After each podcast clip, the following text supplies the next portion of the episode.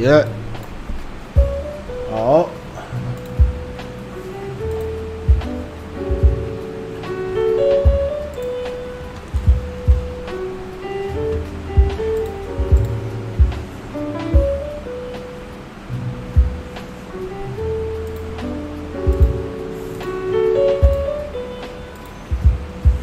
这好像老板的歌哦，这是老板的歌吧？这是不是老板的歌？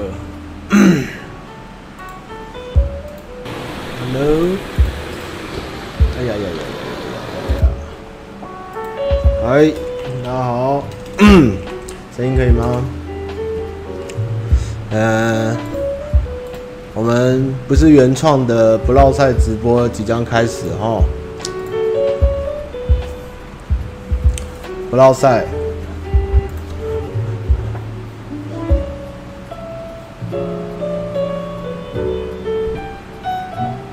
先 Facebook 贴个链接，不是原创哦。哎呀，这个是。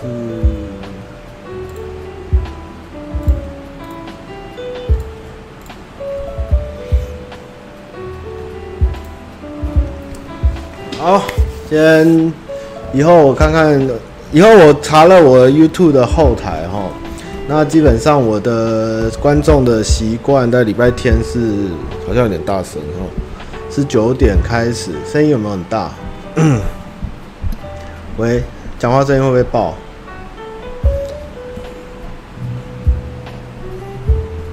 爆了，没有人要理我，声音会不会很爆？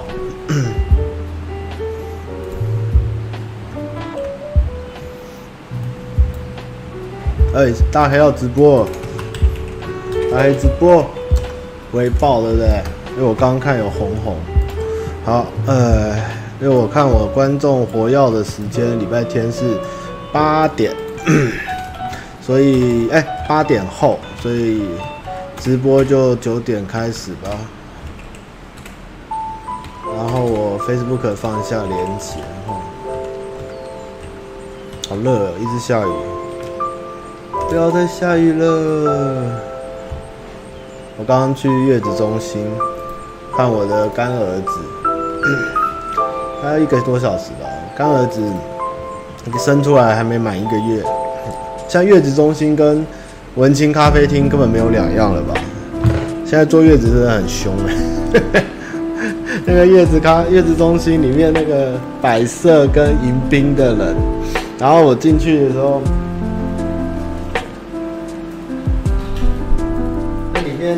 挑高啊，然后然后然后制服啊，然后那个灯光啊，哇，真的是不可思议啊！月子中心。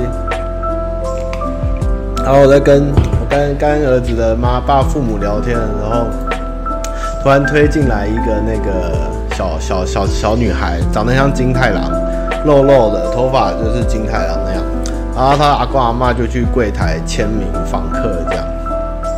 然后那个小女孩就看着我，就开始把拖鞋拿起来吃。我就说：“小朋友，不要再吃了，你会得肠病毒。”她就 呆掉，然后再去拿另外一只脚的拖鞋要起来，说：“我不要吃，你会落赛。”这样，然后她就呆掉，然后就放下，然后再拿，啊，有点大。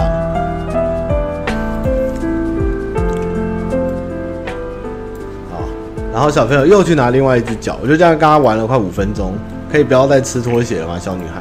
然后这时候月子中心的护的的服务人员就走到旁边看小女孩，说啊，妹妹你好可爱哦，怎么那么可爱啊？就拿手机要起来拍，然后那妹妹那时候就拿起了拖鞋要吃，然后她就很开心的拍照。我就想说，你们是疯了吗？应该叫她不要吃吧？你们到底在干嘛？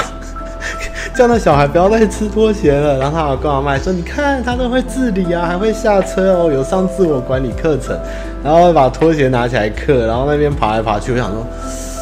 这小孩哈，到底要怎么养比较好？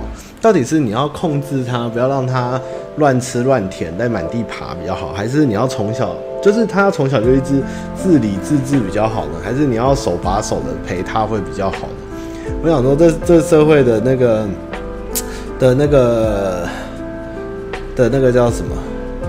可爱的词真的是很奇妙的一件事情。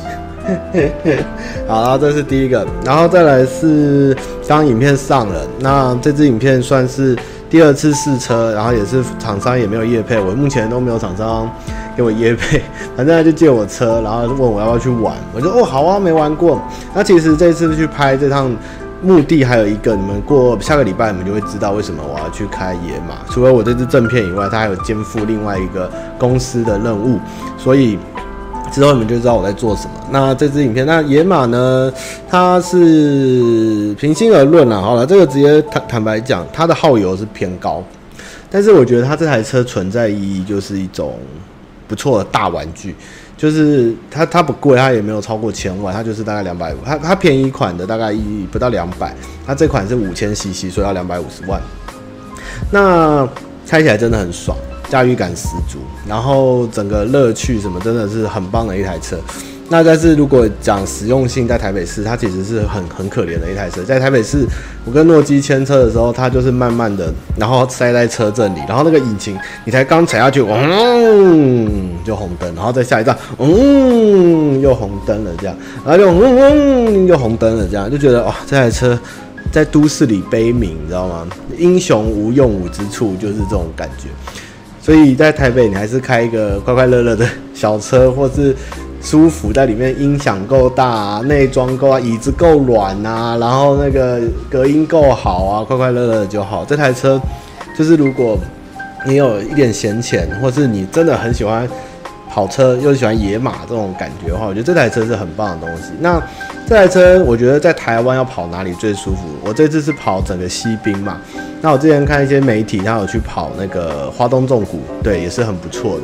那 GT 它就是前面有聊到，GT 是 Grand Tour 的，对，Grand Tour 的意思就是壮游，所以它是在欧洲或是美国是做洲际横贯，就是那种长的、很长的道路上面直线的驾驭，然后速度，然后置物空间，然后它的那个动力的才能发挥到最好。所以其实，呃，声音太大嘛。对不起了，长官。所以，其实，在台湾有很多这种车，像像有一些媒体把野马跑去山上跑，其实就不是它原本设计的用途。那之前我看嘉伟哥，最近有在研究嘉伟哥，嘉伟哥真的是一个。介绍车的一个大前辈，他以前也是赛车手。那嘉伟哥就有说，在台湾，你在公路上面试乘，你在外面试驾，基本上只要五十趴，它的动力就够。在台湾你是跑不太到超过五十趴。你真的要跑，要测试全全马力、全油门下去，你就去租赛车场去那边跑，不要在在道路上啊、山区啊，或是偏远地方。至少台湾的路况真的有太多的问题了。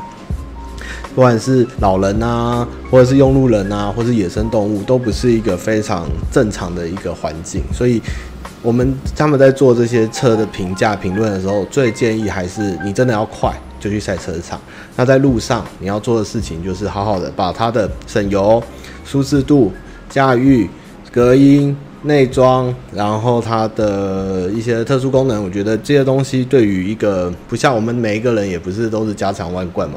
你可能这辈子就是买一台车，顶多两台车在开的人，那那些点上有到就好，我觉得就足够。因为台湾真的这种跑车，甚至超过野马更好的的的几几千万的车啊，两秒精灵啊，Porsche 啊，或者什么，其实真的都跑不出它的效能。那常常也有人。对，八系列那件事也很有名嘛。常常有一些媒体，他们就去试车，就是就是拿到车就想要吹下去，就是给他跑。但是其实真的台湾路况太多，最好还是因为那台八那台 B N W 其实是一台很很贵的车，但其实就是很可惜，就是毁掉一台好车。像嘉伟哥就很可惜，他没有开到那台车。就是车是一个很好的东西，但是。有时候我觉得还是要保护自身的安全。如果我也不是赛车手，然后也不是说拿到这个工具，你就是应该要像疯子一样的去去假借拍影片测试之名，但是去宣泄自己的欲望或逞私欲，就是正常的以台湾用路人的方式去开就好了，这样子。这只是这最近这个拍车影片的一些感觉啦。那在高速公路上，大家有看到我记录影片，其实我也没做什么，只是单纯做以前做不到的快速超车，就是切换车道，因为龟速车或什么状况的时候可以偏移。那这台车好玩就是它定速的时候，如果我慢下来，我定八十，它一踩它就咚，它定速就当当当当就冲上去，超有吓到，会有那种往后一震的感觉。国昌老师真的，全台湾我只信两个人，就是我老板跟国昌啦。我真的觉得国昌很棒，我那时候一直帮国昌到处拉票，我觉得就是很希望国昌可以为台湾努力下去。虽然我老板直播聊的事情说我被骂，但实际上我是没有被骂，是是没有人骂我们，他们是他一直呛声，我是跟他对吵，然后我马上请政治团队找律师要处理这件事，然后老板就不知道为什么，老板那阵子因为那个台派的事情有点有点被骂了。然后他就心情很不好，我也不想麻烦他，我就跟政治团队一起找律师啊，或者是开始查他的背景，想知道他们是要做送棍嘞，还是假爆料，但实际上要争诈财什么的。因为没有我们被骂得很惨，这就是老板的戏剧效果，我会体谅他，没关系。对，但是没有人可以骂我，我只是一直笑那个人。你凭什么说我们泄密？你拿出证据来啊，这样而已。没有订阅桥段，前面都有做。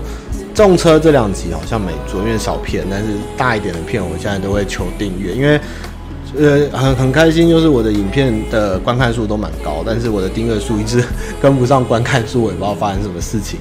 不过也没关系，我们就慢慢成长。因为如果我订阅数多一点，厂商就能见度会高的话，厂商也比较愿意让我。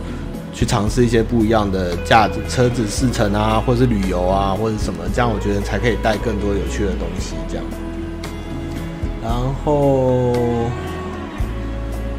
呃，车子的话，车子的话，我之前大家有刚好在稍微很多人在聊哈，那 RAV4 是之前很看在眼里，就是觉得 RAV4 是台很棒的车，但是 RAV4 因为现在计程车都开 RAV4，并不是代表 RAV4 不好。Raf 的省油，还有 RAV4，如果是它是还是说它是日本进口，就是它的钢骨其实都是没问题的。其实看计程车开什么，你就知道什么车是最省油、最最好开又好修的。现在就是 RAV4 嘛。但是因为太多人开 RAV4，我就没有看 RAV4。然后之前就看福斯，就福斯那时候在 Facebook 一讲被大家洗脸，那为什么我也不好意思讲了。反正后来也没有考虑福斯。然后后来就看看看再看，然后有人啊宾士，然后说捏一下哦，好贵哦冰室。然后后来又看看看，看到最近 Focus 评价不错，然后又看到哎呦酷嘎在促销，啊最近就一直在盯酷嘎这样，因为我很喜欢开大一点，就是手可以亏这样，有那个有左右，然后后座空间也够大，可以载东西，然后音响好，隔音好，然后呃油门踩下去动力够，我觉得就足够。哦，我那时候开野马，我记得我要停我那个。地下室的那个停车格，我还差点停不进去，因为左右左右我我的那个国产 Co-Plus 左右还很多，那个野马进去是刚好直接两边就是块贴壁，然后哔哔哔哔哔哔哔一路这样我都快疯了，我怕刮到那台车，然后进去出来这样，真的有够刺激的。我看一下有什么声音。哦，哎，为什么我的直播跳出一个印度人在直播？这什么东西？我突然被切到了人家的直播里，莫名其妙。好，继续。哦，靠！为什么他的直播被加入到里面？这歌单跑出了一个人的直播。呃，这是车的部分。然后我昨天晚上去去散步，去哪里？去那个中正艺文特区，桃园。因为之前有一次乱绕绕到那边，发现那边蛮热闹，然后昨天就晚上不知道吃什么，就专程想说不要塞车去走走好，就去中正艺文特区。哇靠，中正艺文特区屌炸天啊！那根本就是桃园的绿园道啊，真的是不管是建筑啊，还有附近的店啊，然后还有它的那个设的的生活机能，哇靠，超强的，那颠覆我的三观，已经超越我对于林口跟青埔的渴望。中正艺文特区真的不错，而且房价其实应该理论上接下来会狂涨。中正艺文特区目前大概二十到三十都有，如果有兴趣买房的，可以考虑一下中正艺文特区。很塞，但是那边的房子真的不错。那硬体它已经不是一般挑高两楼，它挑高四楼。我就跟我女朋友说，这不叫跳高，哎，不是挑高，这叫跳高吧？那随便一个走下去一个门柱就四层楼高，我靠，这挑到哪里去的公设？但艺文真的，我觉得接下来会大涨，中正艺文特区会大涨。那中正特区出一下就上国一啦，那只是看到下班时间会比较塞，但是比起青浦或林口的话，好像可以考虑一下中正艺文特区，真的不错。但林口我还是蛮爱，只是湿气嘛。那青浦就是还没发展起来嘛。啊，对对对，然后中正特区目前是在是在盖捷运这样。那附近的店家还不错，都蛮有 sense 的，看到蛮多很有趣的小店，嗯，蛮好玩的。中正艺文特区那边真的不错。我每次地图没有运作，我都是靠自己的 IG 去 take 打卡给你们看，这样。一文贵报，可是你说一文贵报，大概我们昨天看新建案，大概二三三十桌左右。你说贵报对不对？但我现在住永和，我永和了，我永和旁边，你知道新盖一栋在那个麦卡贝那边叫什么？仁爱公园哦，六十万，那一栋一平六十万。然后其他远雄盖在河边的，或是它永和市区的，都是五十起。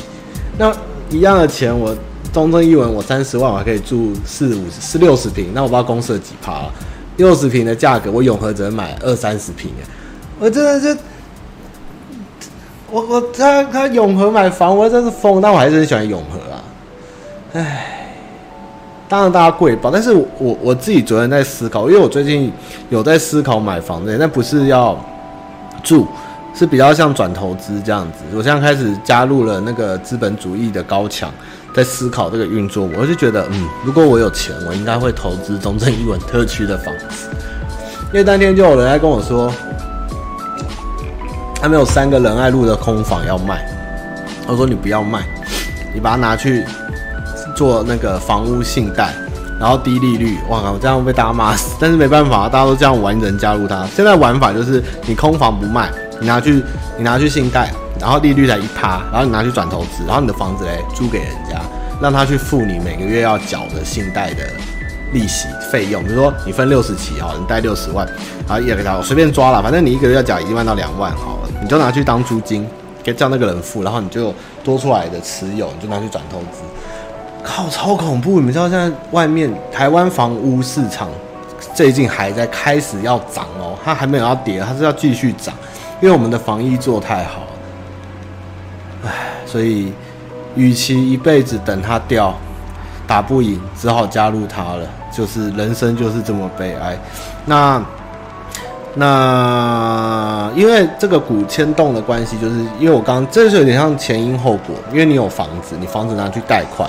然后信贷利率很低，然后你拿那些钱去炒股票，你去买基金，去买投资的东西，造成一个银行就必须要回收，然后你又可以贷，这样不断的轮回，所以撑起了台湾整个市场跟金融。所以今天政府真的要砍下去这一刀，砍房市这一刀，真的是会重伤哀嚎，因为太多人在这个里面打滚。所以你说房价会不会动？我觉得以目前景气其实没有大家想的那么乐观。真的，你要去砍房市，你去砍了，股市跟着崩。我觉得台湾整个真的是应该没有人敢承受这个后果了。唉，对啊，因为因为我们现在台湾的经济已经跟房房房地产绑在一起了，不是不是很好切割的，所以才有这个。但现在怎么办？你要等嘛，等它掉难，那怎么办？想办法加入他们。也只能这样子，对，对不起，我很很深沉，很悲痛，但是，但是我也只是一个市井小民，只能想办法，能办法跟到游戏规则，这样都没有人敢动啊。因为如果像大家都原本在等，有一笔钱在等，像 SARS 一样，房市大崩，大家进场嘛，结果就没有崩，反而上去了，所以大家就赶快现在赶快进，现在还赶快进，因为接下来会继续涨，所以如果你有钱。你现在赶快去买一些看起来会涨的地方，中正英文特区我觉得不错，自己住也不错。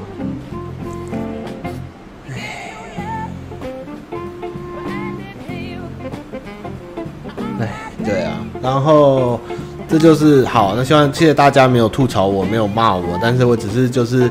确实以一个市井小民，我也不要冠冕堂皇，说什么汤玛士坚决反对资本主义的高墙，我绝对不会加入他们，我要想办法去抵制他们。我他妈一辈子租房，我不要，我也想要财富自由，我也想要人生过得轻松一点。我们一辈子那么努力，所以对啊，大家就了解一下资本主义跟台湾的状况，然后再去评估自己的能力。但是有一个在那个投资界打滚的前辈跟我说，这几年哈。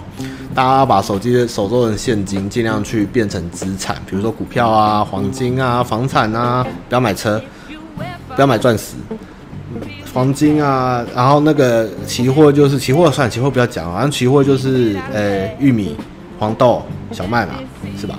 是这三个吧？那个不要碰啊，那个期货太难。股票啦，你去放中华电信零零五零都好了，房地产啦。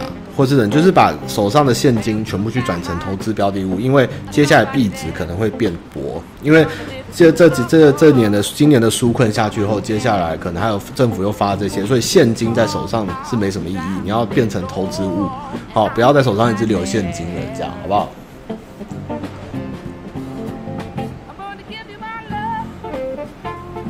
不买车，但车的业配要接哦，耶、我有买车，车子赞。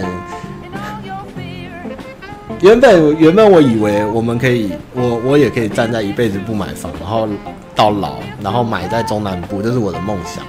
但我一样会玩这梦想。但是如果我有办法能在北部买一部，不管是要住或者拿来做投资标的，我觉得我都会想办法去持有。因为等于说你现在有房，你就可以加入这个游戏规则。这是一张入场券，你有一间房子。然后你可能还有地方住，但是你有一间房，你就可以加入整个金融游戏去去转投资，或是做任何其他运用这样，然后又有很低的利率啊。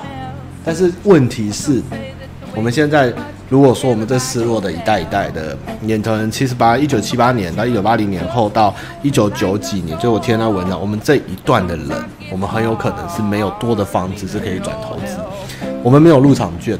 所以我们现在就是一直被已经有入场券进场很久的人一直洗，一直洗，一直洗，我们的差距就是一直越来越大，越来越大。所以我们现在能怎么办？你要是弄不死他们，不革命，那我们就只能找一张入场券进来。钻石不会升值，的。钻石，钻石如果看过《流行大百科》，它是一卖出去，一有人用开始，它就开始跌，而且它二手市场价格都是崩盘。钻石是一个炒，我说女朋友就说，哎、买钻石给我，我就说不要买钻石，我们买黄金，黄金会涨，但是钻石永远不会涨。钻石就是一个炒作出来的一个非常大的行销操作。你以为有了钻石几克拉以后它都会升值吗？不会，它就是一出来，真的，除非它特稀有，什么海洋之星，不然它就会开始掉价。它是一个没有没有投资，它就是一个奢侈品，它不是一个一个。可以增值的东西，那你买黄金，带身上很多黄金嘛？那你真的打仗的时候，你黄金还可以拿出来，赶快去兑现，或是可以飙高都有这个机会。真的，把黄金买黄金，不要去买钻石。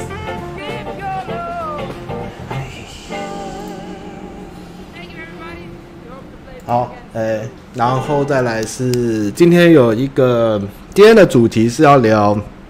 因为又到毕业季，那天跟蔡哥直播，发现很多人在问一些求职问题，然后还有职场问题。那我们等下今天的信箱主轴会扣在这上面。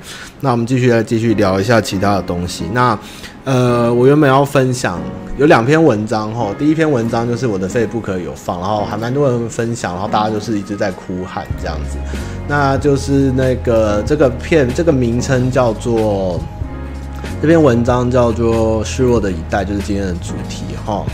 那这个的故事就是讲说呢，自己住哦，可以买啊，没有不能买的哦，没有，哎，自己住当然可以买嘛。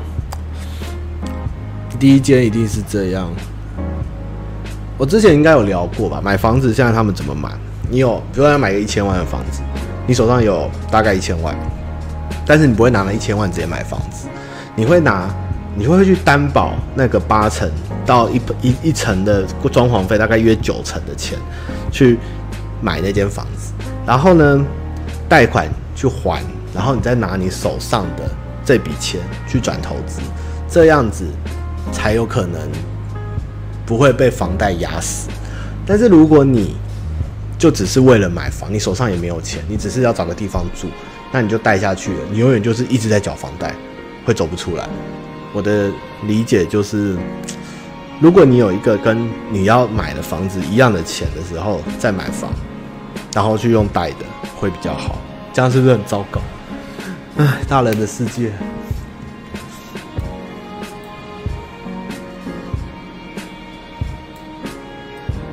如果没有没有办法房房贷或者被房贷压死，你没有手上没有备钱，就不要，我觉得不要买。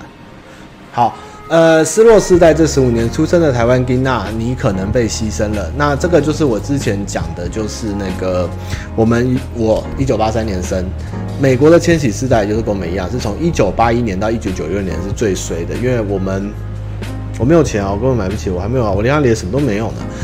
你们我们接受到了网络的兴起，也有经过没有网络的时候，然后我们的前批人瓜吉那个年代的。那个前十年的人，他们踏上了经济的兴起的末班车，他们的收益或他们那时候得到的资源，都比我们现在状况好很多。而我们之后的状况也比我们好，所以，我们这一代他就在讲，我们不管是遇到了房价飙升啊、泡沫、网络泡沫啊，然后金融风暴啊、世界金融风暴啊，然后薪资倒退什么什么，都在我们出社会、大学开始，一直到现在。所以，我们真的就是。一直有一种很穷忙的心态，而且我们又不是新的网络时代，这是一个我们被剥夺感很严重的一个年纪。就是我们这一九八一年生到一九九六年，不止我们，还有美国，就是网络的兴起的前头车跟前一个时代的末班车。所以我们常常去社会，在职场，在任何的军中环境啊，各种爽的单位，你进去的时候，都是因为你。开始，你什么都拿不到，你什么福利跟爽缺都没有了，然后你该能拿的红利啊、股利啊，或者是公司分红啊、分股票，全部也都在你前面就停下来。这就是我遇到的很多状况，但是也不是就我，就是我们这一辈，就是就是一个落赛，我们这个年纪就是一个赛。那这个文章我分享在我的 Facebook，有兴趣可以深究一下。我只是稍微提到，因为之前。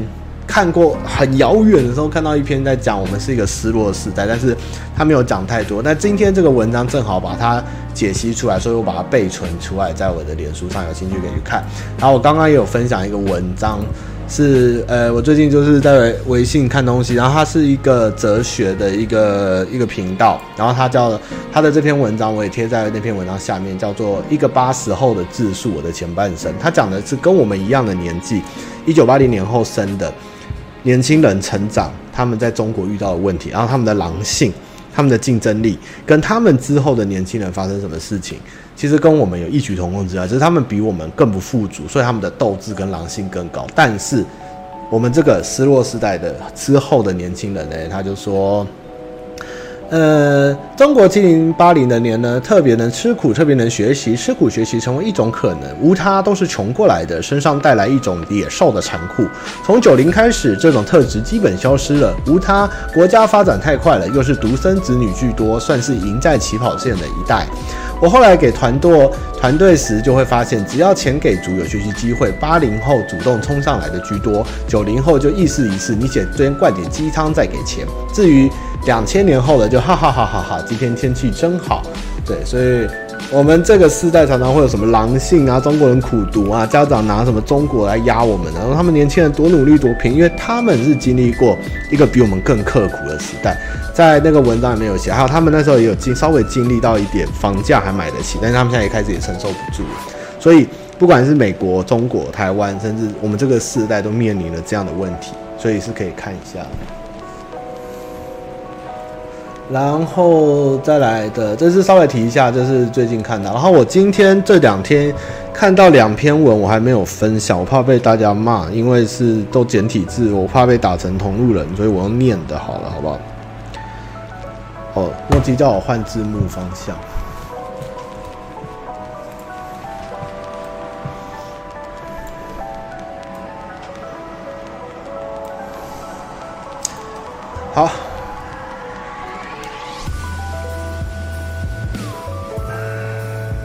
呃，我现在聊的东西是硬点，它是美国这次种族的问题的的一个一个一个状况哦，稍微了解一下，也没有要你们特别放在心上，或是当做一件那个很很，就是我们要了解一下国外发生了什么事情这样，因为其实看微信的文章有个问题，你必须要很有。判断是非跟逻辑的问题，他们通通都会有时候会偷渡一些叶配文，或是三不五时的说明一下那个中国主义好，或是三不五时要算一下台湾这样或蔡英文，啊，我有时候看一看就哦，这篇不用看了。嗯，一开始就开头在骂台湾人霸凌那个新加坡的那个人，好，那下一篇就是台湾地区叭叭叭，还有我们中国的疫情控制的特好啊，这篇也不用看。这样啊。有的就讲美国，那只讲美国的时候就特别好啊，讲到台湾跟中国的时候就乱写，唉，那边也是蛮可怜。所以我叫你们去看呢，我觉得也不一定好，因为你们可能看一看就被就懵了，就看一看哦，这样讲的好像很有道理，没有就懵了。我跟你讲，他们都有的都写人家家外面都比较好，对外面都很强势啊，对自己国内或 或台湾问题就变得很弱势。我真的是哦，啊，参考一下，参考一下。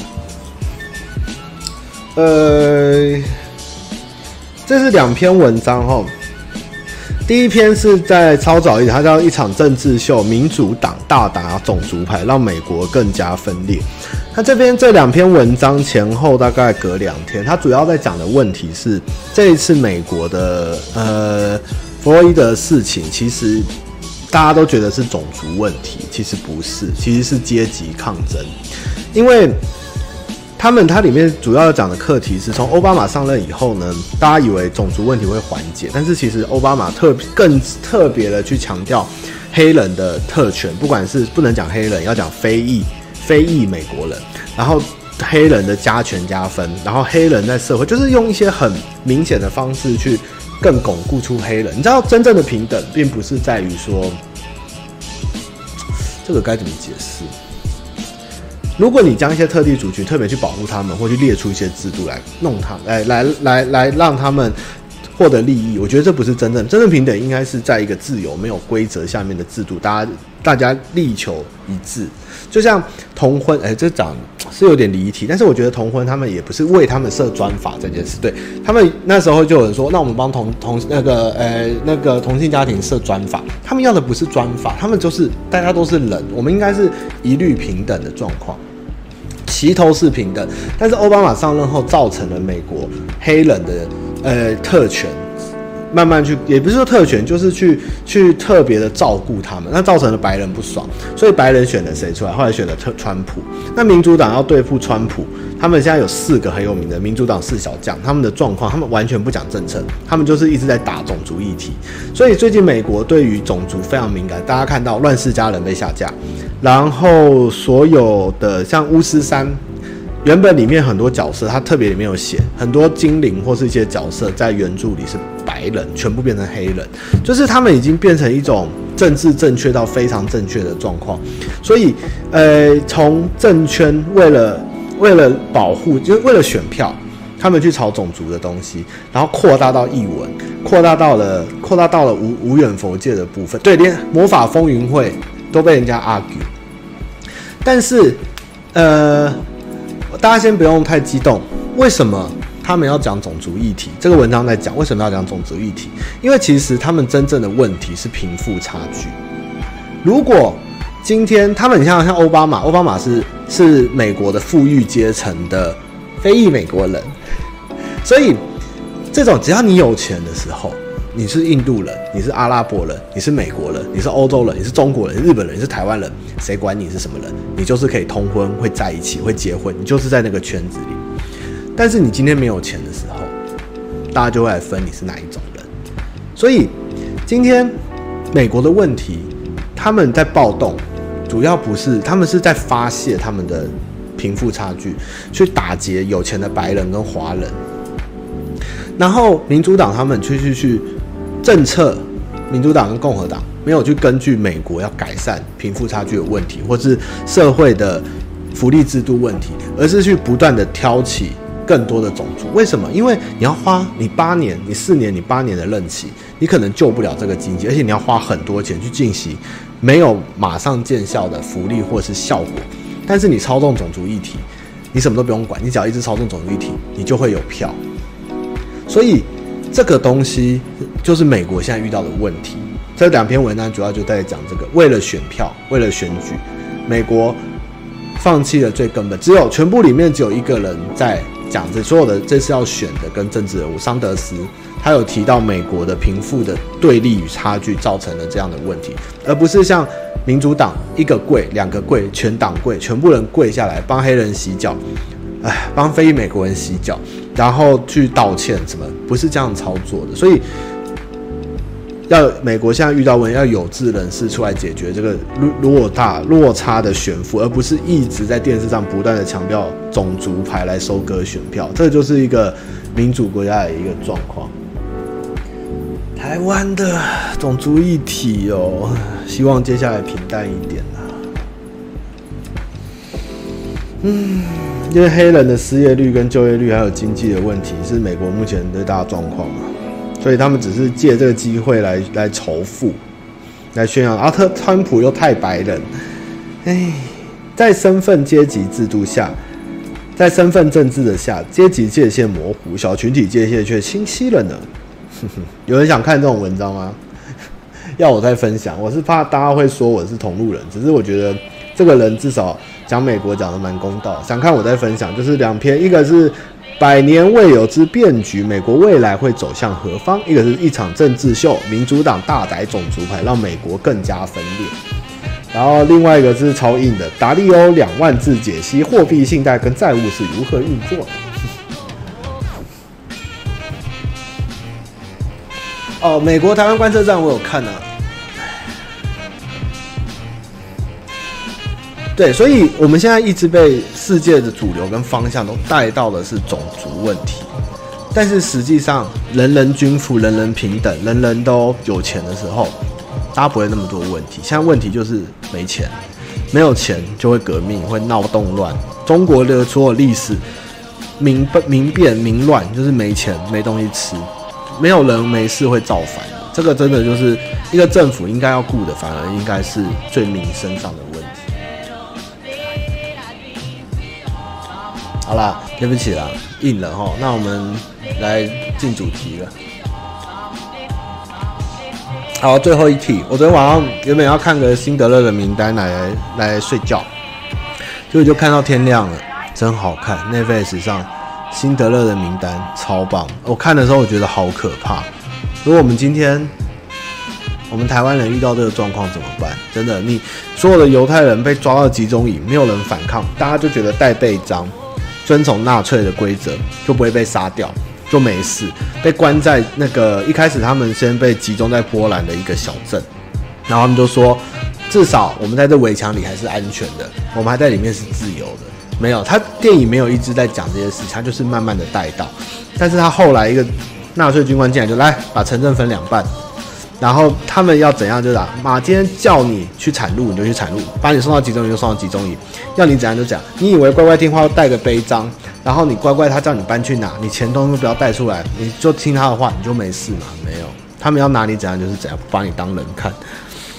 唉，如果遇到这种状况，真的与其这样被被糟蹋蹂躏，真的不反抗，真的是就是真的是被宰啊！真的是太可怕。辛德勒的名单。人类真的很可怕，有机会要去看一下。唉，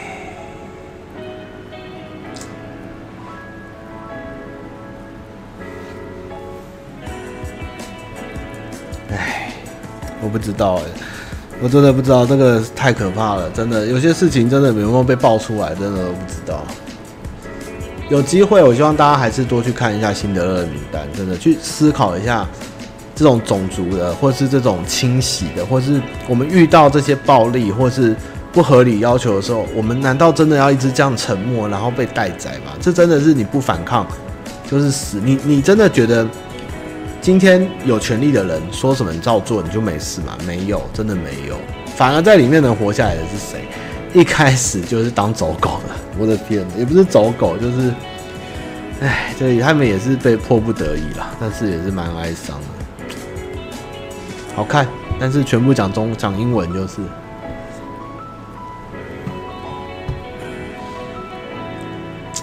呃，新疆那个我是都有听，但是我真的不知道真假。我我我相信一定有可能，但是因为可怕的是目前没有人记者 BBC 或是什么流出来，就是逃出来的人讲的，就是我不知道他们那种在里面做了什么，你知道那个到底是更惨还是？多可怕！是没办法想象，你知道吗？他甚至在那个新疆盆地这样整个封闭式的进行这样子的实验，或者像纳粹一样的东西，真的是很可怕的事。用想的就觉得害怕。因为根本连报道都流不出来的地方，真的是太夸张了。逃出来的人讲，我有看呐、啊，不知道，我觉得拖十之八九不理不理，真的是人类真的很可怕了。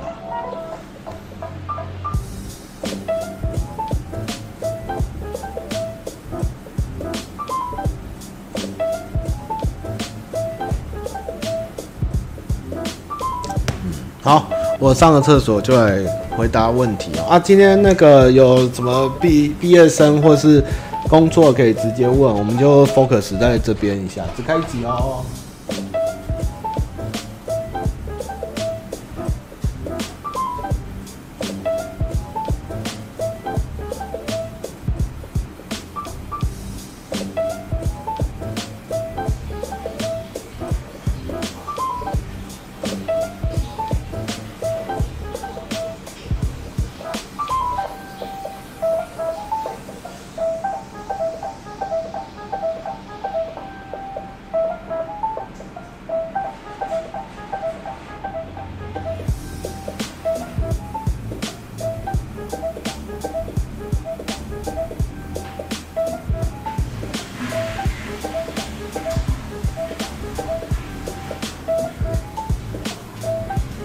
好来，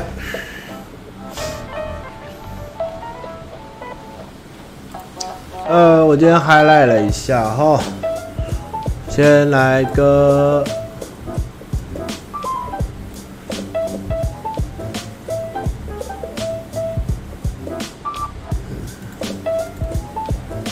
什么东西啊？听都没听过，好可怕哦。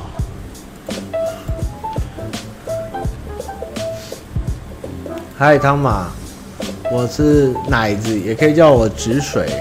一直以来看各式 YouTube 频道，奶子哦，最近在自己做影片或拍摄上人生充实感觉，尝试拍摄上传。现在有帮人剪接赚影片薪水，想要创立工作室，做一个团体型频道。不要不要做团体型频道。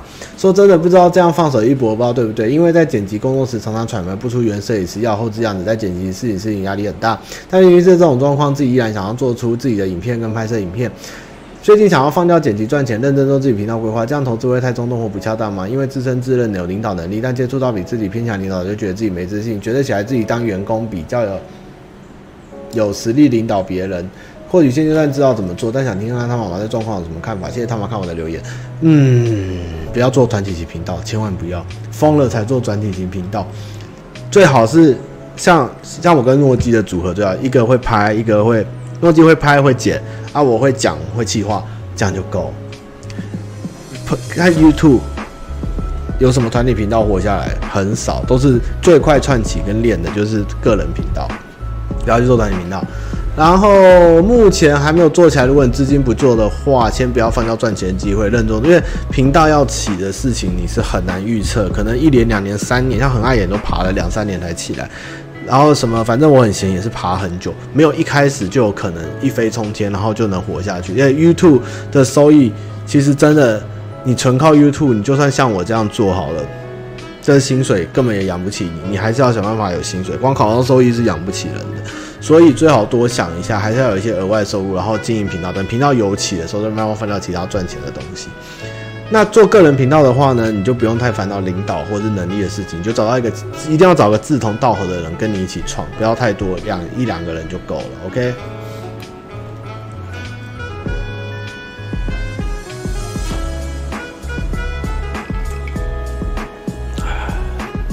我讲一句，我讲一句话哈，你们听着听着也别想太多，但是就听着听着去揣摩揣摩。就是雪崩的时候呢，没有一片雪会是无辜的。嗯，这是我最近听到非常有哲理的一句话。雪崩的时候，没有一没有一片雪会是无辜的。好，我们继续下去。学长学弟制，如何面对蝙蝠同事超鸡巴的前人人后不一样？呃，你就也跟他，你也跟他，就是就是远离这种表表表里不如一的人啊，就敬而远之，不要得罪他，也不要跟他太好，就是遇到磁场不对不对的话，就是远离他，就是这么简单而已。火币网是什么？没听过，我不信。中国来的东西我都不信。不要跟我讲什么网、什么币的，都骗子，都是骗子。我跟你讲，这些都是炒作，都是骗子，不要信，好不好？那电动车开了会爆炸，不要信什么中国什么投资的，这个都不要投资，什么都是假的。我跟你讲，你要怎么赚钱？你要骗人家投资你，你要做水饺让人家投资你，不是让你去买人家的投资。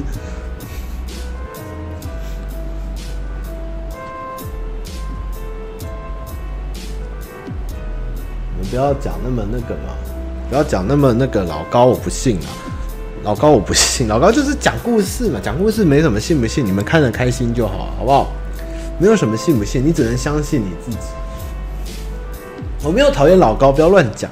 我是说，要相信自己相信的，要求真求实。Podcast 的哪有收益？Podcast 现在有收益吗？有人给吗？没有人给吧？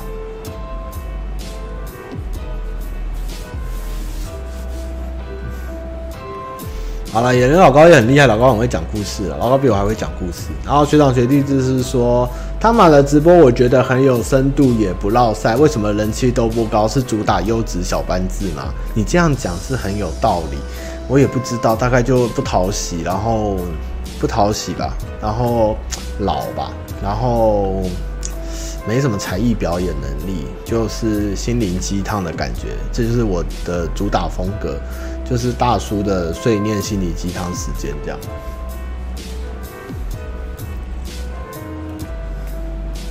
我是 优质保证班，好，再来下一题。是菜鸟又不是菜鸟。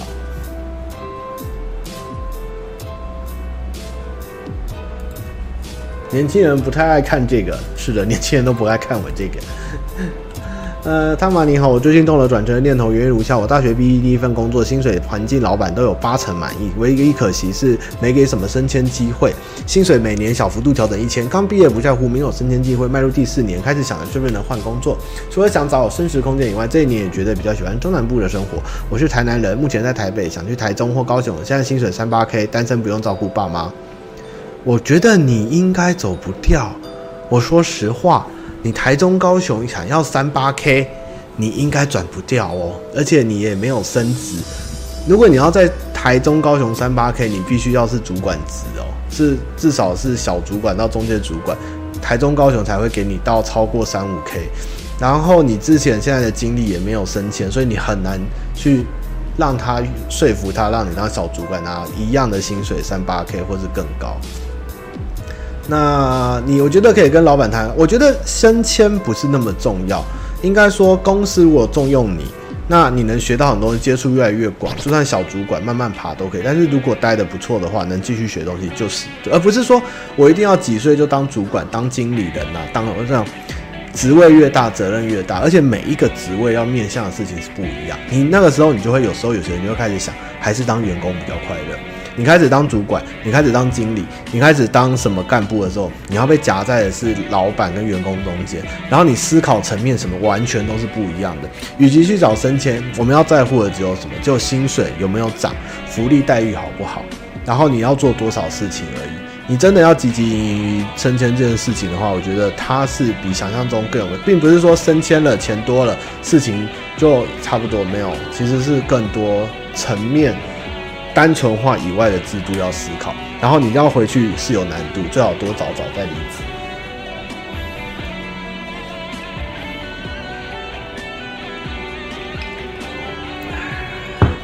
双逼名牌一堆，怎么赚一只金汤匙？你知道为什么这？你知道这个东西就是行头，大家会把所有赚的钱全部拿去缴卡贷啊、房贷啊或车贷。然后那些东西又会让你循环贷，然后分六十期，然后贷再贷，然后你这期缴不出来，信用卡公司会打给你说，哎，你这期的卡费我可以让你再直接分十二期哦。你就是贷中贷中贷中贷这种循环贷，或者你根本就是每天吃泡面，或是真的是一天只吃一餐，然后全部的钱都拿去买一双不能穿的潮牌鞋。你穿来公司后，就会把它拿下来脱起来穿拖鞋，下班的时候再把它擦干净放在脚上穿走，买六七千的鞋，但是自己吃泡面。这是一个很也没有说不行，你喜欢就可以。但是有的生态，目前有的年轻人是这样过。那你想要怎么生活就怎么生活。那我宁愿车子开普通一点，开个小国产，住个一万四的房子，但我偶尔可以去吃个好的，去个国外玩一下，我把钱用在我的生活上，这就是一种选择。但是金融业者会让你绝对有办法买到你想要的东西，只是你要付出多少代价而已。这就是魔鬼的交易，一代一代啊。唉。对啊，宾士入门款 N B W，真的二手甚至更便宜的入门款，什么年轻专案、轻年轻精英专案都是很多很简单的。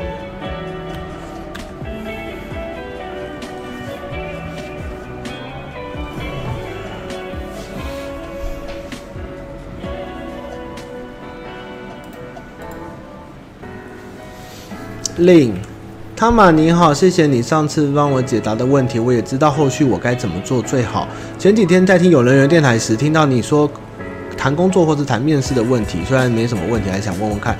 小弟家里不富裕，所以高职毕业后出来就业，把家里资源留给自己妹妹，然后读着自己有兴趣的科系。那时我向往可以周休的生活，而没有往餐厅方面前进，反而进了工厂来赚钱。这几年做着，发现自己的未来生活。并不想要一直待在工厂里，然后回去餐厅工作，但也想要去国外进修。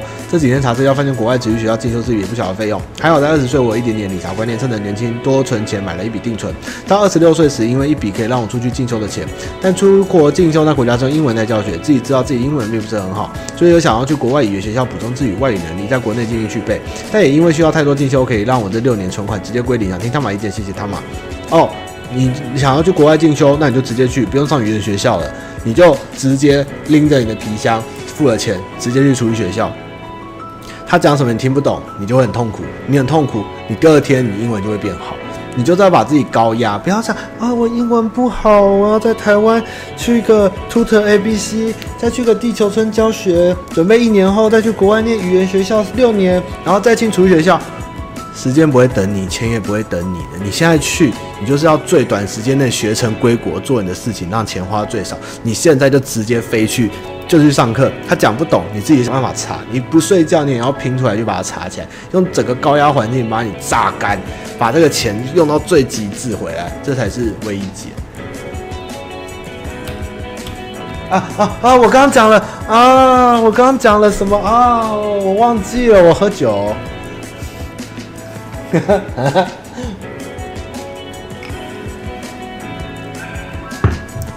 喂，你们今天全部都是在问我什么怪评，什么什么火币绿叶是什么？我不知道。我跟你讲啊，中国来投资的东西，你都不要跟我讲，那都假的，我不会信的。不要说什么去国外念语言，没有这种事情。你去了，你就是要用那国的语言。你要去的，就是你要去学东西。你到底去国外要干嘛？你就是去干嘛，而不是去那边还要烦恼。你就是要把自己。投入到一个没有华人的世界，没有台湾人跟中国人，逼自己去跟老外交手，享受老外的鸡巴，跟他们如何讨厌华人。但是你要在里面求生存，得到你要的东西，学成归国。哦，我字又跑掉了，是不是？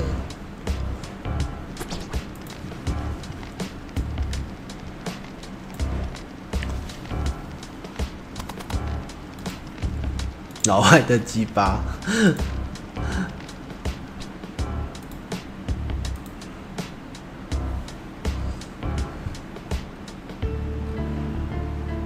好，等下我再回答现场问题哦。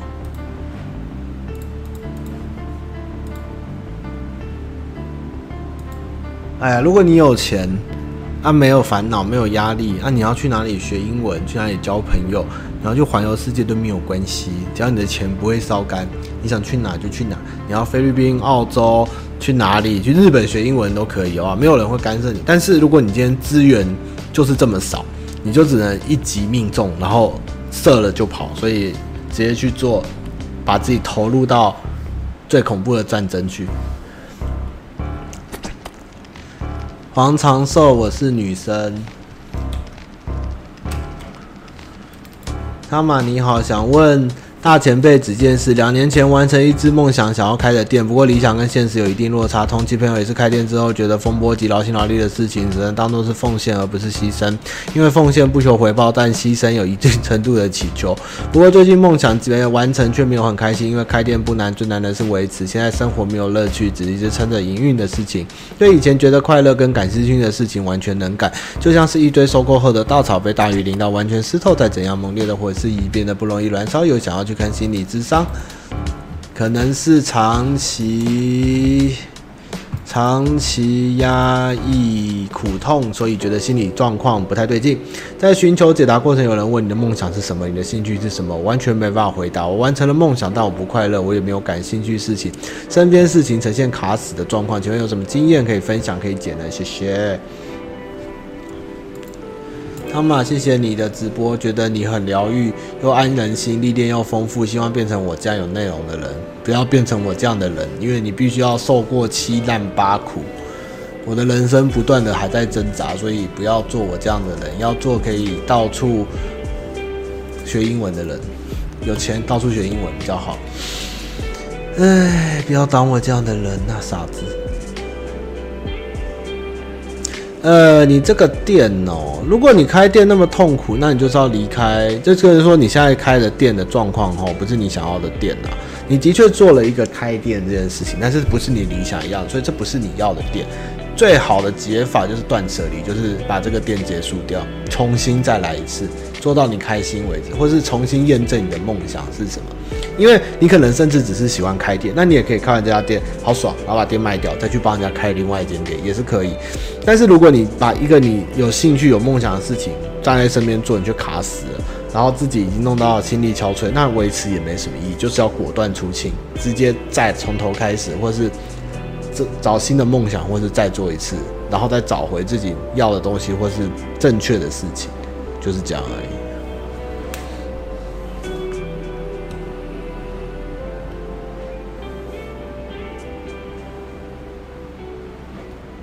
到底在讲什么？呃，啊，我的能力本来就是导回。我是今年法律系毕业的生，对法律没有兴趣，相关成绩也普普而已。比起法律，对文化转译更有兴趣。简单来说，就是把一般人兴趣不大人文历史变成有趣的方式来吸引大家，让人更认识我们有的文化，像台湾吧那样。嗯，那不就是也是我在做的吗？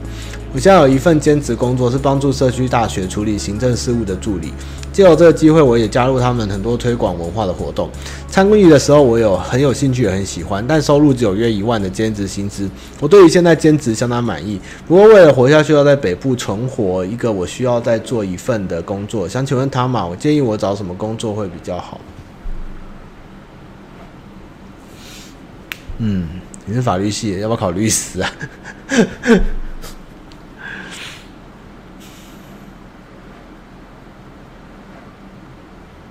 然后台湾最可怜的就是出版社啊、史地类啊、文化类，真的是真的是用热情啊，那烧的都是热情，获得的就一点点，但是你烧的是你的那个，除非你像玛雅人一样，啊，玛雅人也有正职工作，其实玛雅人其实是是老师，他是那个那个叫什么？那个叫自学生的老师的样子。做这种文化哈，本来就有牺牲奉献哈，真的要活下去，真的也是蛮难的。唉，能当律师，然后有余力再来做这个，其实是比较好。但你也没兴趣，那就加减去找一些史地类相关的。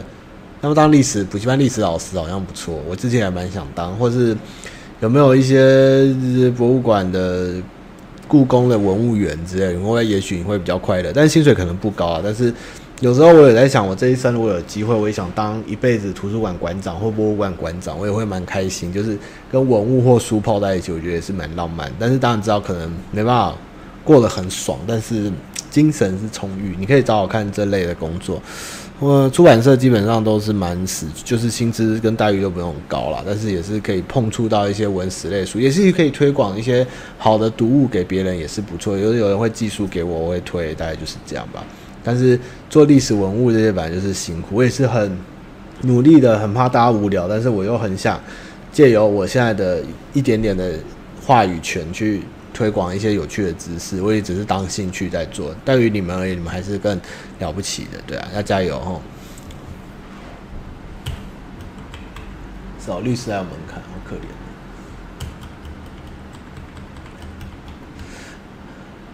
看不到未来的人，阿玛你好，我想请问，若我是一个不喜欢社交又比较内向的人，哎，我你我好像有回答你的问题耶。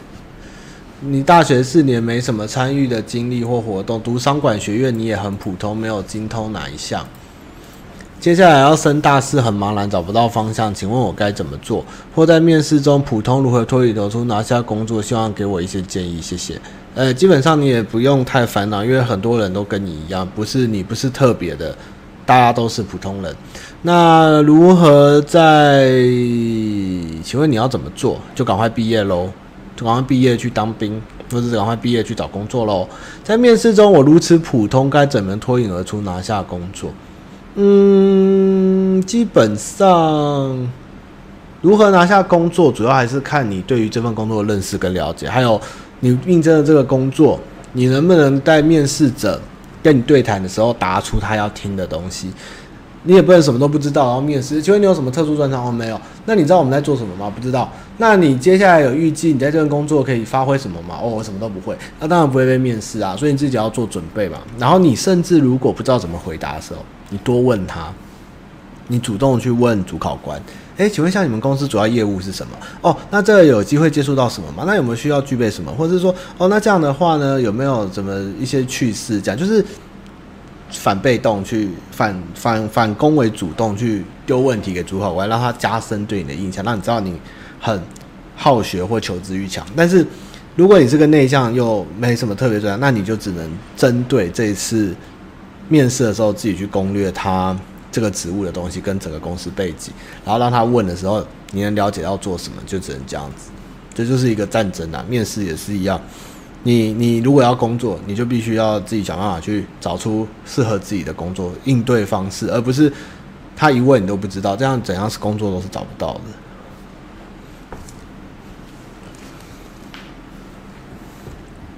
没有，主管要说有没有问题问你的时候，你才问，不是你一直去反问他。那主管跟你在问事的时候，前面聊完问题抛接完后，最后，请问有什么问题想要问我们吗？这个时候我觉得才是重点，重点加权的地方。你的反问、结问的地方，或是你好奇的事情，都会决定你的。最讨厌就遇到，请问这工作会常加班吗？请问这工作会有福利吗？请问这工作有什么吗？都我们都大家公司都不想听这个，大家应该都想听到的是。哦，那请问这个工作，那这样的话，呃，需要怎么样？不不不，就是你要问一些比较有一点 idea 的，而不是，啊，请问这工作需要常加班吗？干，我就不要你。一开始问，一进来就问了，劈头人家问啊，就疯了。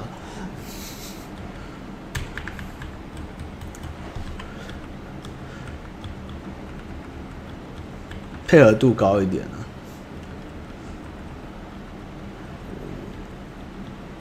这工作对我未来有什么发展性？你可以在前面聊的时候就说，最后就是前面如果没有问到，就说哦，你就说不好意思，因为前面没有讲到。那我想了解一下，呃，除了基本薪资以外，公司会有三节奖金吗？那通常会有年终或是一些那个过年的奖金吗？然后就觉得哦，好，那我知道了，这样子。那不要一直去问一些呃还没有上班就烦恼的问题。请问要常加班吗？请问需要团队合作吗？请问需要常出差吗？请问需要陪老板应酬吗？也可以问啊，你就问问看嘛。但是，呃，有时候有工作为主啦，我有时候觉得有工作为主啦。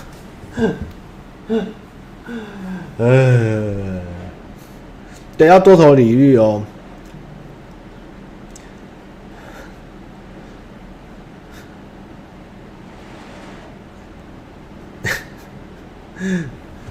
等下再针对你们问题来问。好了，那基本上就是看不到未来的人，就是稍微要准备一下再去面试，然后不要害怕面试，多试几个，然后最好是能对你你了解的东西或你有兴趣的工作。比如说，假设你对电影很有兴趣啊，走影像类的啊，那你也许可以聊得比较好。这样，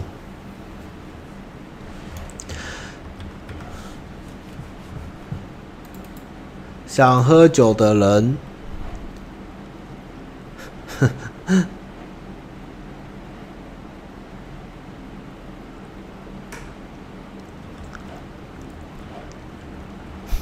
一直想问他，既然讲了一个我跟老板的的的的一个一个过往的事情，真是不可思议的留言。一直在想，是不是工作上面的职务选择是内部分工太烂？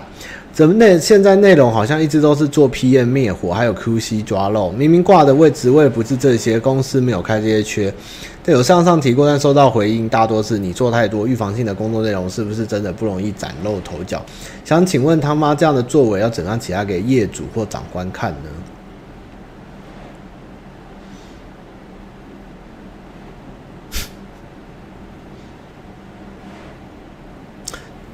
你你你向上提过你自己去做灭火跟抓漏，然后他跟你说你做太多，那你是不是就不要做？他们都说你做太多，然后你做了又又有一点抱怨，这样有一点怪小诶。如果你自己做太多，然后上面的回应是这样的话，那我觉得你干脆就不要做啊，大家一起爆炸。你知道这个就是剩菜理论，你知道吗？有时候台湾人的奴性或是工作的问题，就是在于大家会习惯去帮人家把剩菜吃完，然后。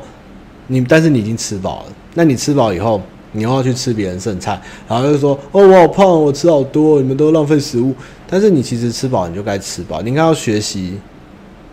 如果你吃了就不要抱怨，那如果要抱怨，那你做了也没有人会感谢你，那你不如就是应该让他回馈到组织。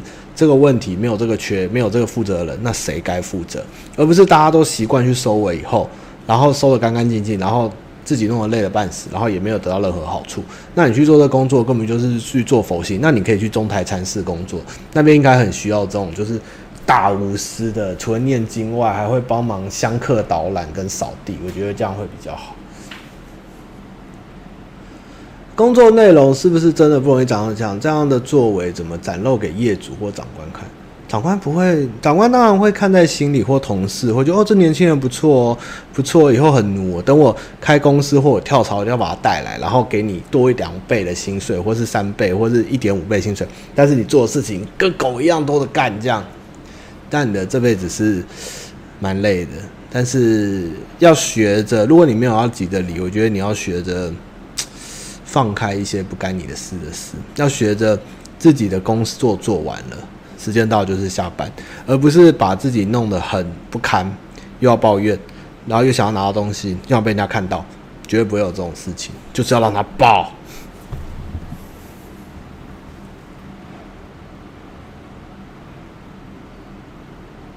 好，继续下去，奶油吐司。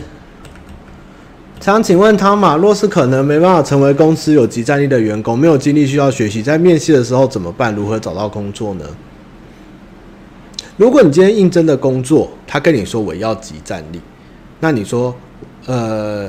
嗯，我想想看他怎么说。每一个公司其实都要即战你，绝对不会有人开职缺说我们征实习有上进心的好青年，付学习努力，不怕吃苦，肯加班，好配合。那通常那就是诈欺嘛，或是卖一些保养品啊，或是一些莫名其妙的业务销售的东西，那个可能都有鬼。通常正常的公司应该都是希望有相关经验，或是，或是。如果他要不是超超级级战力，他就可能薪资起薪职位就很低这样。所以，如果你应征的今天是很初阶的工作，什么片场场务助理，或是业务助理，或是很低的，其实应该不用到即战力，也不用太烦恼了。但是你稍微有一些基本文书处理跟认知，应该也就可以。但是如果你今天真的很想做这份即战力的工作呢，需要还需要学习，面试的时候你就可能说。我知道我可能，呃，一时之间没办法，哎、应该不能这样说。要怎么讲？这个要怎么骗比较好？呃，我会努力做到我最好。我是没什么好处，我就是学习力太快。那你有什么优？那你的优点是什么？学习力强，反应快。那你的缺点呢？呃，就是容易做太多事情，我容易容易放不下心去帮大家分担想要做的工作。我我我也许一开始经验不是很足，但我真的会很想很努力的想把事情做好。大概就这样讲。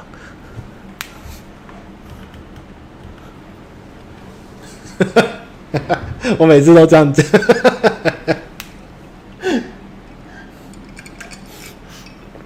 我我我我说每次工作都把自己弄得很累，很想把全部的事情都做好。我我觉得我不能那么执着，对，我应该更配合公司跟组织的调度，成为公司的一个重要的螺丝。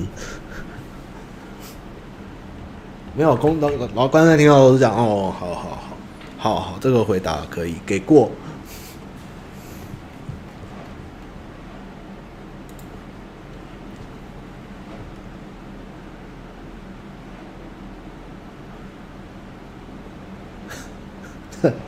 干工作就是工作，跟谈恋爱就是战争啊！你们到底太小看这世界了吧？不管你们今天要融资、要贷款啦、要借贷啦、要结婚啦、要要在一起啊、要工作啊，你们要做什么事情？你们都要留学啊、要学习、要做任何的事情，你们都是要付出相对应的代价，跟想办法把自己包装起来啊！不管你们以后还要进投资轮啊、找天使轮啊、找金主啊，什么东西。都是要把自己做到最好状况去战斗。年轻人，社会是很险恶的，要打出狼性。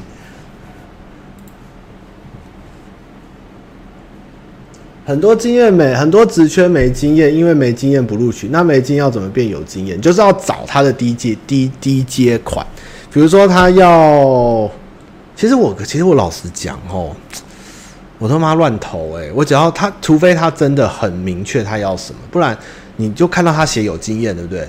你就觉得哦，我懂，我就投啊，你就投，你怕他哦？他写在那你就投啊，他要不要叫你去是他的选择啊。那他把你叫去，你就有机会，你知道吗？你有没有经验不重要，他有开你就投，然后你去，你想办法说服他，让他觉得你就算没经验，你也是一个很棒的人才。我可以觉得我可以栽培你。这样才对，而不是啊、哦，没经验，我没有经验，那我怎么办？我是不是不能去？他妈，我就投嘛，反正投也不用钱，我就投到爆。叫我去，我就说服你。我虽然没有经验，但我会努力学习，我会努力成为公司的一个螺丝，而且我会努力做到最好。我一定会想办法帮公司赚大钱。叫洗履历啊！不要讲我没经验，你只要。踏入了公司们面试的门槛，就是你能进去遇到面试官跟人资，你就是有机会。而且有时候面试面一面，你可能工作还不是那一个，他可能觉得你不错，但是这个职位不适合你，然后转介另外一个缺给你。我我遇过两三次这种事情，但是重点是你要进得去这个门里，你要被找去进去坐在那，你就有可能说服面试官找到另外一份工作。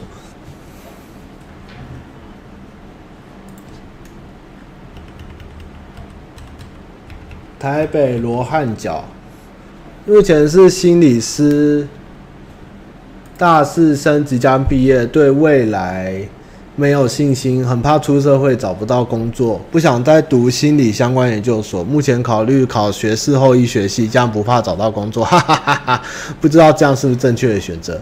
嗯，很好，真的，你这样做很好。四块一点来讲的话，很好，不要念心理了，真的好可怜，在台湾。但是如果你对心理有兴趣、有理想，就有一颗佛心，那你可以继续念心理相关。啊，如果不想念心理相关，你累了，可以去中台禅寺。那如果想要赚钱、想要轻松点，去念后医学系。啊，最好做做个牙医或医美或皮肤科，保证赚爆，开个诊所，这才是生活之道。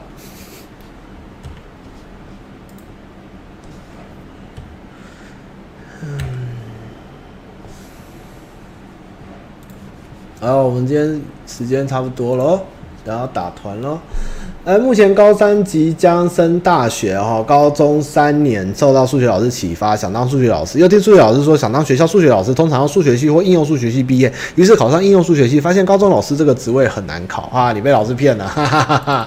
你被数学老师画荷兰啊红，这个是红的问题，哈 哈哈！数学老师是个骗子。目前好像是三百人取一人的数学老师，分为两阶段。第二阶段除了展现会教书以外的才能，少子化也是个问题。以前一年可以考二十间左右，现在一年时间都不到，薪水发展也很低，但是。就像当数学老师，帮助学生解决数学问题，提高学生们对数学的兴趣。请问，我想知道该不该去努力追梦呢，还是马上选别的职业当做目标呢？先谢谢他妈妈的建议，你去考补习班数学老师吧。嗯，去当一个成立数学，或是一个阿红数学，当一个从。补习班的辅助教育引导学生兴趣的安全班，都比去考学校老师轻松。当然，你还是努力考学校老师啊，学校老师稳定嘛。但是学校可能会把你弄疯，你可能在学校就被被老屁股丢，你应该挂一个保健组长，丢一个什么教育，那个叫什么？教育主任，哎，教务主任，哎，训导主任，或者什么什么社会什么生活组组长，哎，那个都是年轻人去做，那老屁股都丢给你，然后你就会被。被那些繁忙的人事啊、家长会啊，然后那个老师监督会啊，那东西搞得要死，然后你就呃，好，我他妈来考老师，我都疯了，去当补习班老师好了，嗯，好好当补习班老师，快快乐乐在黑板。讲那个沈赫哲啊，那个抖一直抖，然后说我们来吃麦当劳，好不好？吃个汉堡，抖抖抖，大家都要吃汉堡，不是数学，抖抖抖抖，这样教也是很快乐啊，然后赚大钱，对不对？还可以在路上跟女朋友开车激吻，对不对？当补习班老师比较快乐，但是高中老师也是很也是很好啊，加油！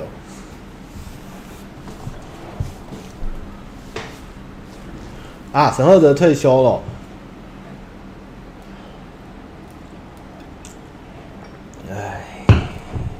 大家都是审核的出来，是不是？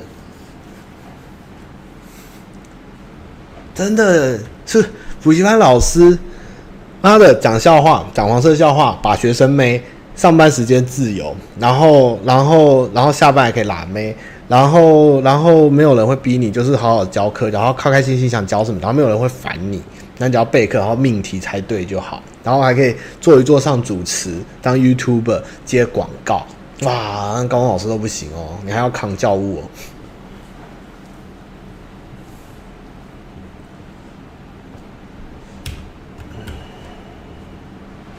CJ 业界的大公司都在台北，如果要北漂的话，建议怎样安排行程？再找住宿，还有什么生活要注意？什么意思？哦，你说那个哦，如果你要来面试的话，最好是把一天要面试的行程都排。几天内连续在一起，然后住宿随便啊，反正公司面试也不会超过晚上七点嘛。你就从一早面试，然后随便你要住哪，住西门町啊，住火车站都可以啊。反正你就是去一趟内湖，就可以把内湖的三间面试都跑完这样子。生活有什么要注意的？台北就是最台湾最不适合人居住。你知道台北的老人家在气候转变的暴毙数量是全台湾最低的，因为台北就是一个极端气候的地方，不像中南部老人家就是。温度比较适中，啊，台北一下就剧烈的热、剧烈的冷，很容易就暴毙。那、啊、年轻人的话应该不会影响这样，那台北就是不是人活的，然后骑车会雨淋死。那像这个季节骑车会被水冲走这样，然后很热，冷气很贵，然后租的房子很便宜，就会掉虫下来，然后开始长霉菌。然后冬天的时候非常冷，因为顶楼加盖会漏风，然后冷的要死，要买电暖气，然后可能会烧起来，因为电暖气都很便宜，然后那个线都很老旧，这样就是台北就是活在一个危机四伏，这样只要能活下去的话，台北是很棒的这样。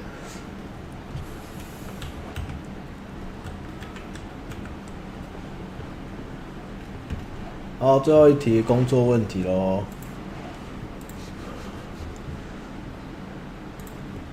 哎呀，这。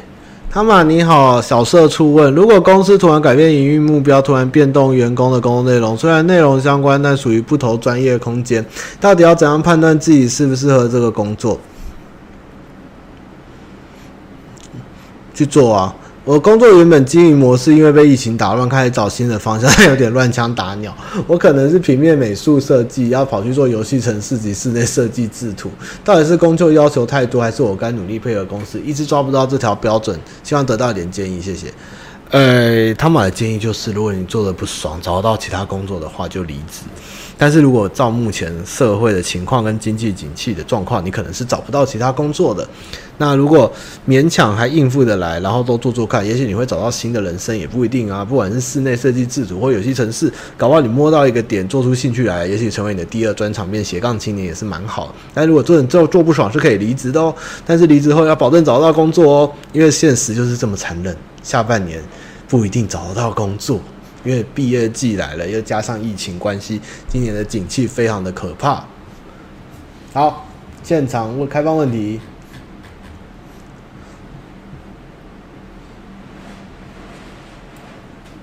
室内设计不是只要临摹就好了吗？我觉得室内设计的，我不需要念大学，我也会室内设计呀。要临摹。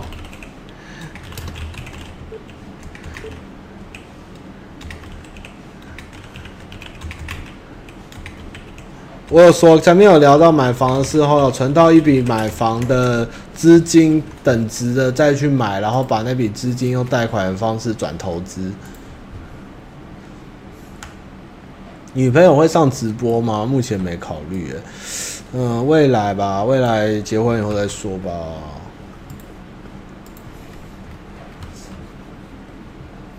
酒吧，你童年故事啊，我的童年真是凄凉啊。我是一个一生坎坷的年轻人，就是过得蛮好，但是就是际遇不好，这样也没什么特别。二七份三份不会太多。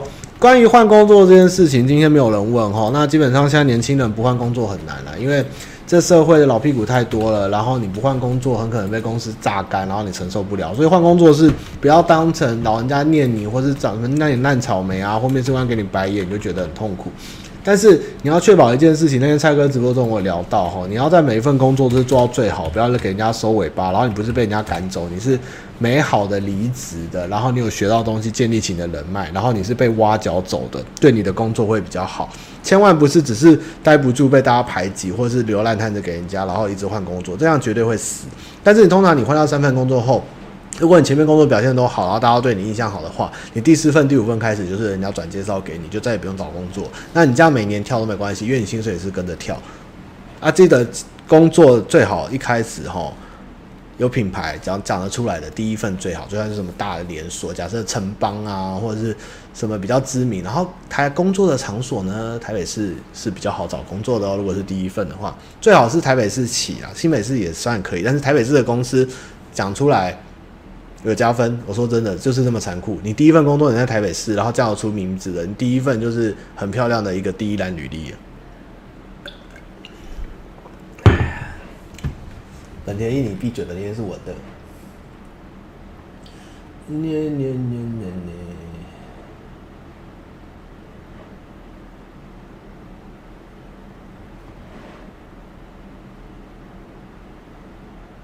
第一份工作名字很重要，第一份工作的公司的能见度很重要啊。如果是小公司也没关系，但是地段要好，比如说信义区啊，或是松山啊、内湖啦、啊，信义内湖的公司基本上不会不入流。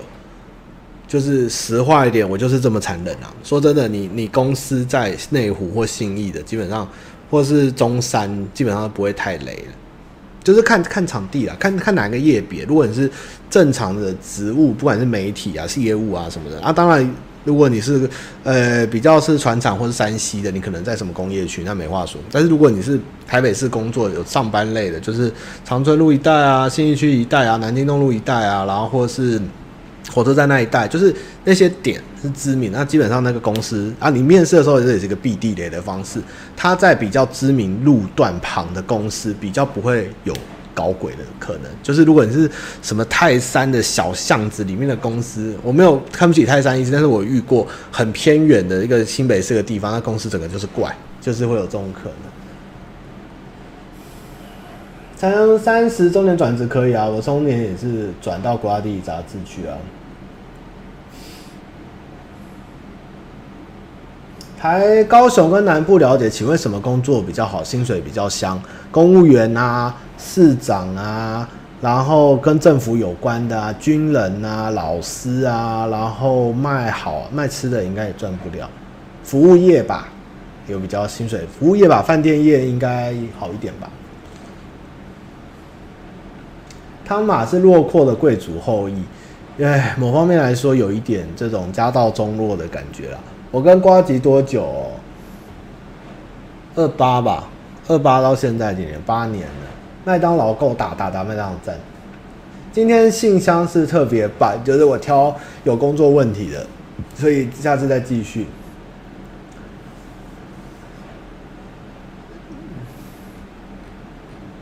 嗯，好了，我要差不多要结束喽。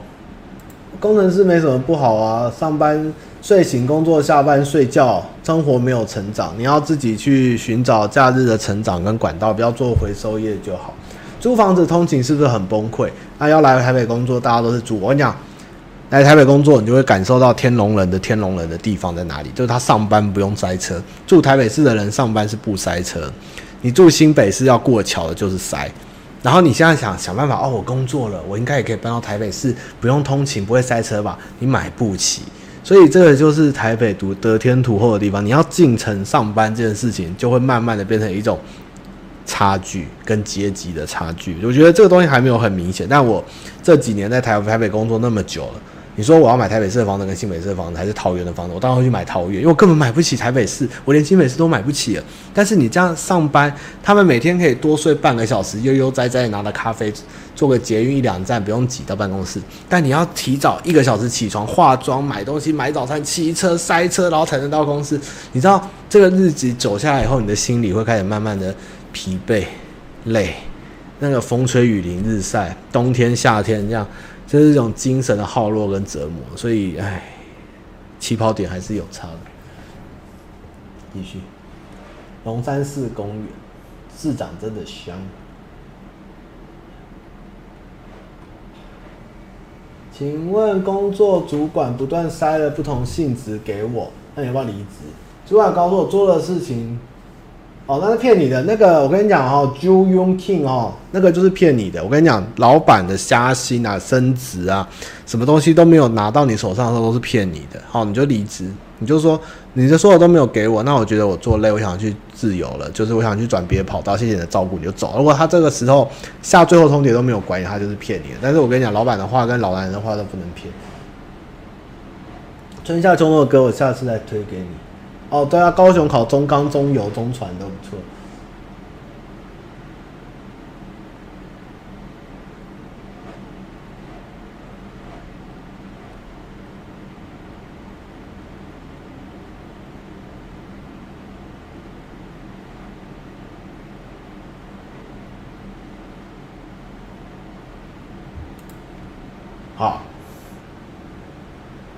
好，今天看来大家非常的开心哦，应该都没有问题要问我。那如果有问题，也可以留在信箱，我下次就继续回答下去。那我们下次依然是礼拜天的九点。那谢谢大家收看这一集的直播，还有我的影片，希望大家喜欢。那我只能跟你们讲，今天的金句就是：雪崩下来的时候，没有一片雪是无辜的。老板跟主管跟老男人讲的话都是假的。然后想要做很多事情，得到是。回馈好回馈，不求回报，去中台禅寺。想要在中南部过最爽，去当市长。然后想在台北，就是得苦一下。然后买房之前，先考虑自己有没有一点钱，可以去信贷或转投资才活下去，不要毅然决然的投下去。啊，买车的话呢，计程车司机开什么车就是什么车好了，大概就是这样子，好不好？我要去打游戏了。